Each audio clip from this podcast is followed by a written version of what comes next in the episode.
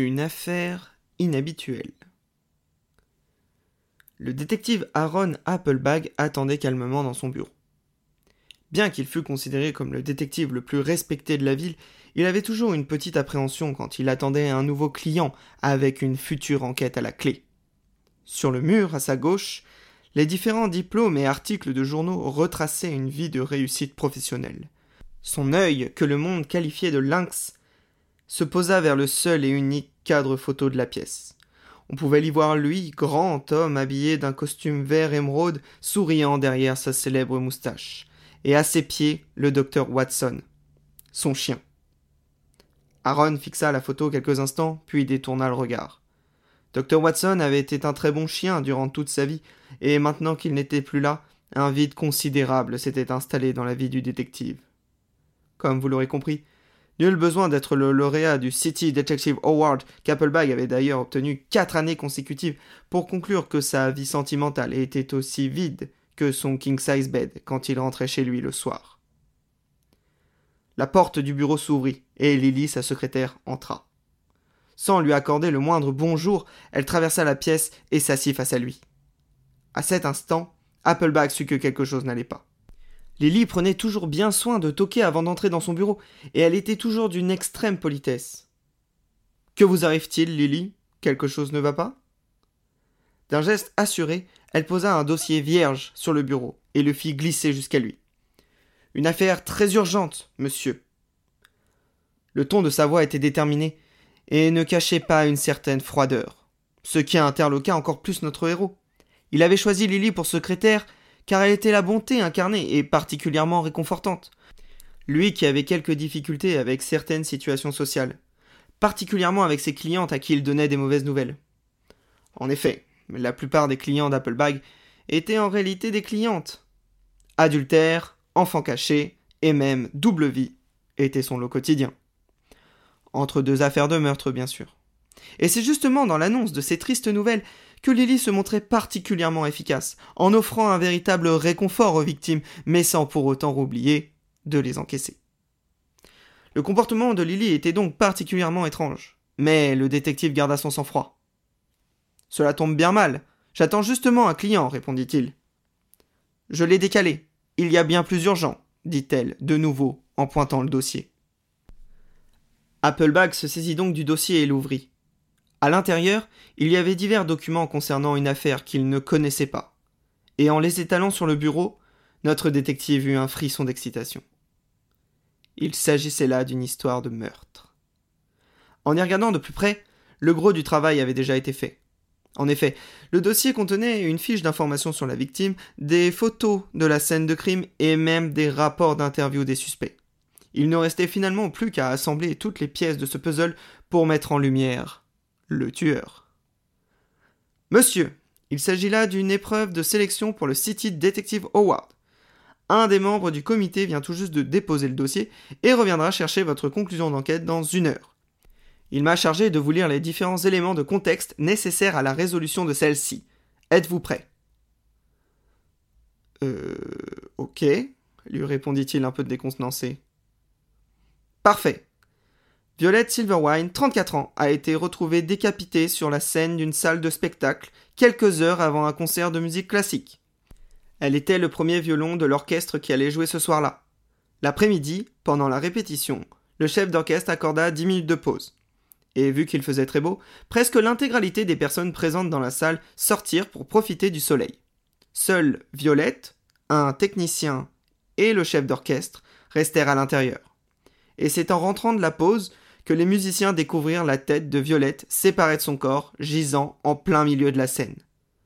Plusieurs personnes affirment aussi avoir vu, en entrant, une ombre courir se réfugier dans les coulisses.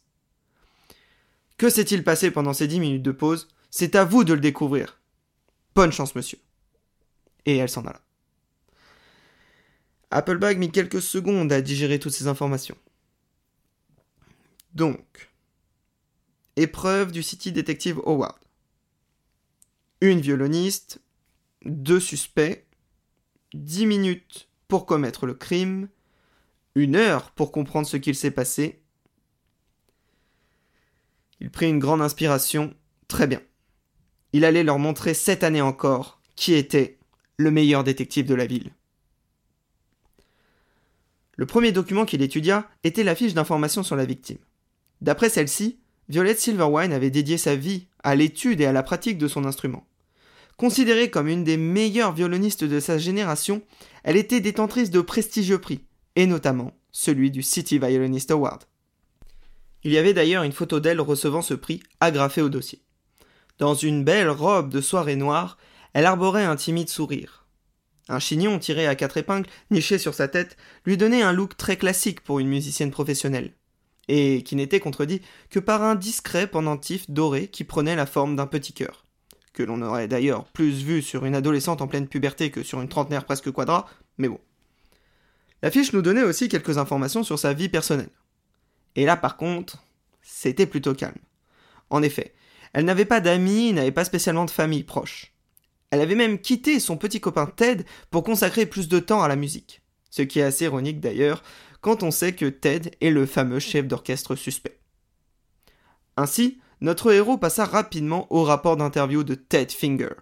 Ce chef d'orchestre déclarait avoir passé les dix minutes de pause aux toilettes et ne comprenait pas pourquoi il était accusé.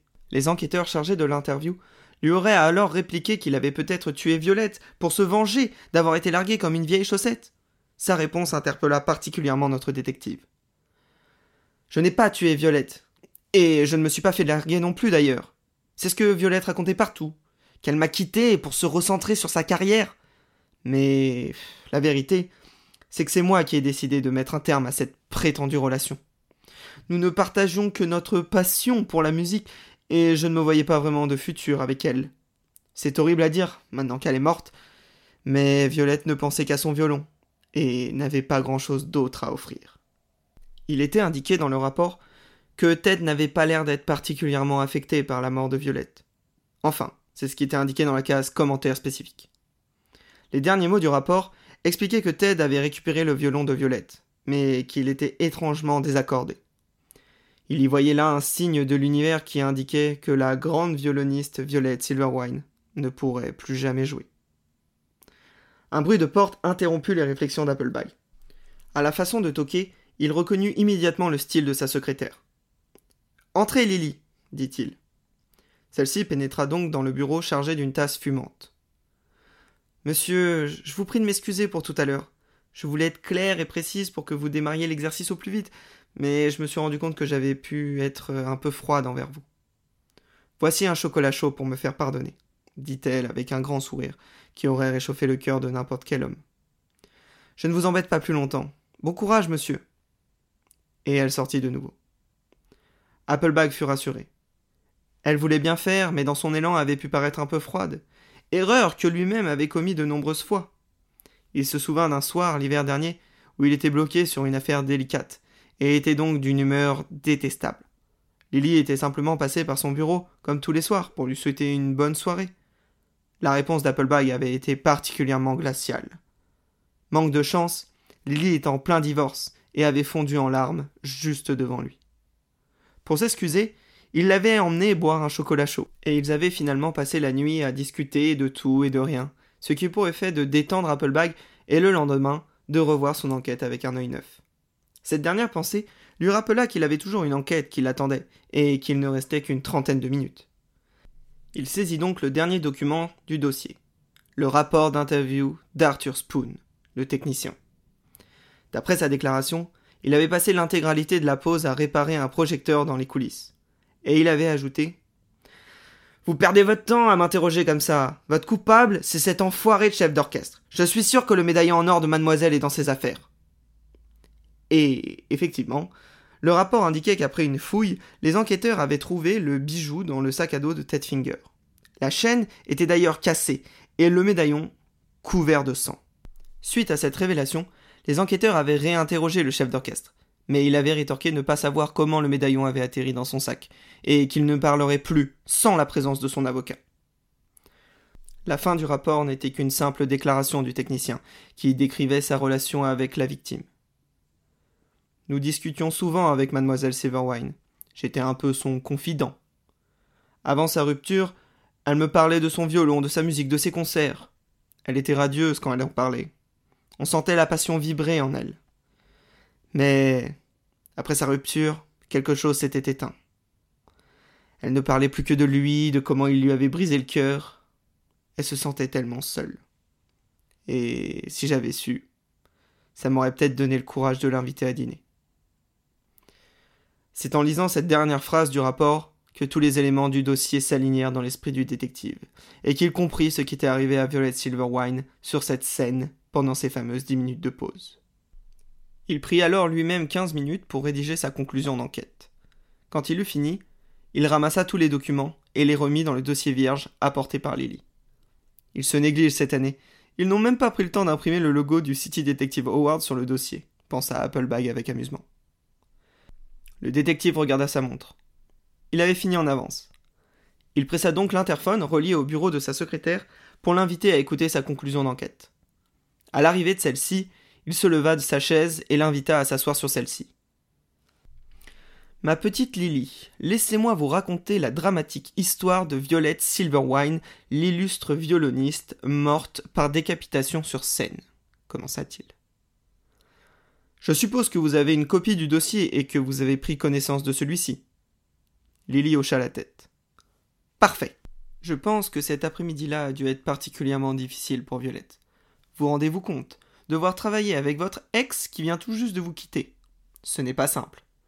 Et là, enfin, une pause. Tout le monde sort pour profiter du beau temps, mais elle reste dans la salle. Seule. Dans les coulisses, Arthur Spoon répare un projecteur. J'imagine qu'il pense à elle et qu'il espère qu'elle viendra le voir avant le concert pour papoter. Et peut-être que ce soir, il osera enfin lui avouer ses sentiments. C'est à ce moment qu'il entend un bruit étrange, mais familier. Quelqu'un est en train de monter à l'échelle pour atteindre le grill. Vous savez, cet espace qui est au-dessus de la scène et qui n'est autorisé qu'aux techniciens pour accrocher les projecteurs ou des éléments de décor. Et à cause de ces projecteurs, il ne voit pas qui est là-haut.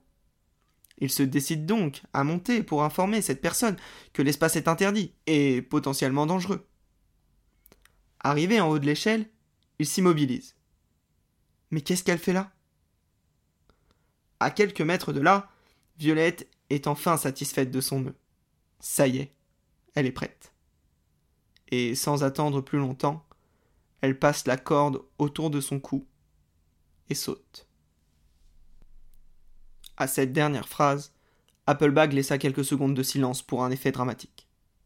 Mais sans réaction particulière de Lily, qui ne paraissait absolument pas surprise, notre héros reprit son explication.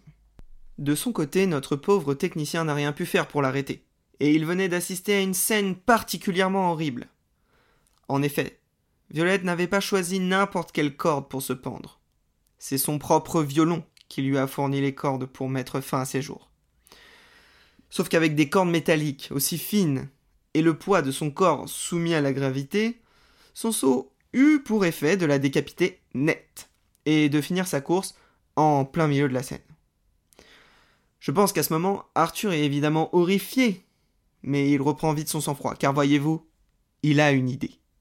Et il décide de la mettre en place rapidement. Il court donc récupérer les cordes encore accrochées, puis redescend sur scène. Là, il remet comme il peut ces fameuses cordes sur le violon et se rapproche du corps de Violette à la recherche de son médaillon. Il finit par le trouver et va le mettre dans le sac de Ted Finger.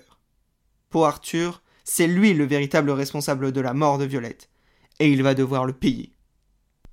Mais oui, bien sûr, cela explique pourquoi son violon était désaccordé, et ce que le médaillon de Violette faisait dans le sac de Ted Finger. Le technicien pense qu'elle s'est suicidée à cause de sa rupture avec celui-ci et décide de lui faire porter le chapeau, expliqua Lily. Tout à fait. Bon, évidemment, euh, tout cela n'est que pure hypothèse. Dans la réalité, on irait confronter les suspects, analyser la scène de crime, réinterroger les témoins. Mais je pense, en toute humilité, que notre version n'est pas mal. Il y a néanmoins un élément dans cette histoire que je n'arrive pas à expliquer. Ah oui?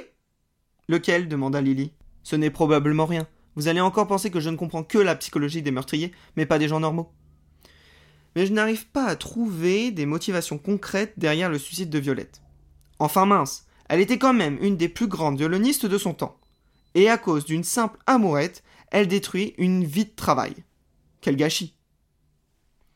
Si je puis me permettre, monsieur, je pense que vous n'avez pas bien interprété son geste. Violette n'a pas choisi de mourir de cette façon par hasard.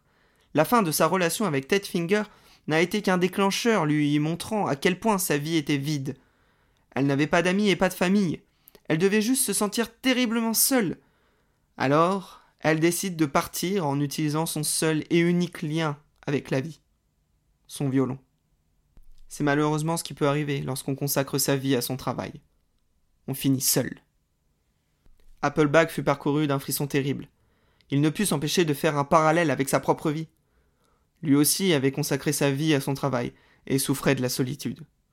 Il repensa à Arthur Spoon, le technicien. S'il avait pu se confier sur ses sentiments, peut-être que Violette se serait sentie aimée et n'aurait pas succombé à la solitude. Lily? Oui, monsieur Applebag. Êtes-vous libre ce soir pour dîner? Et, à partir de maintenant, appelez-moi Aaron, s'il vous plaît.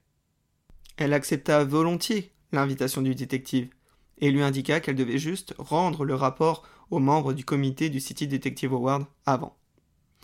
En sortant du bureau, et après avoir bien vérifié que la porte de celui-ci était fermée, elle se dirigea vers la déchiqueteuse et y glissa le rapport. Lily sourit. Son plan avait fonctionné à la perfection. Elle avait enfin réussi à qui l'invite à dîner.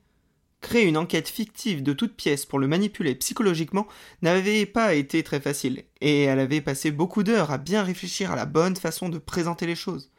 Mais quand on aime, on ne compte pas. Considérant qu'assez de temps s'était écoulé, elle ouvrit la porte du bureau d'Applebag en lui demandant Alors, où m'emmène dîner le meilleur détective de la ville? Merci d'avoir écouté cette histoire. Si vous l'avez aimée, n'hésitez pas à la partager et mettre 5 étoiles sur votre application de podcast. Enfin, si vous aimez les histoires de Papy Pierrot et que vous en voulez d'autres, faites-le moi savoir en commentaire. Merci à vous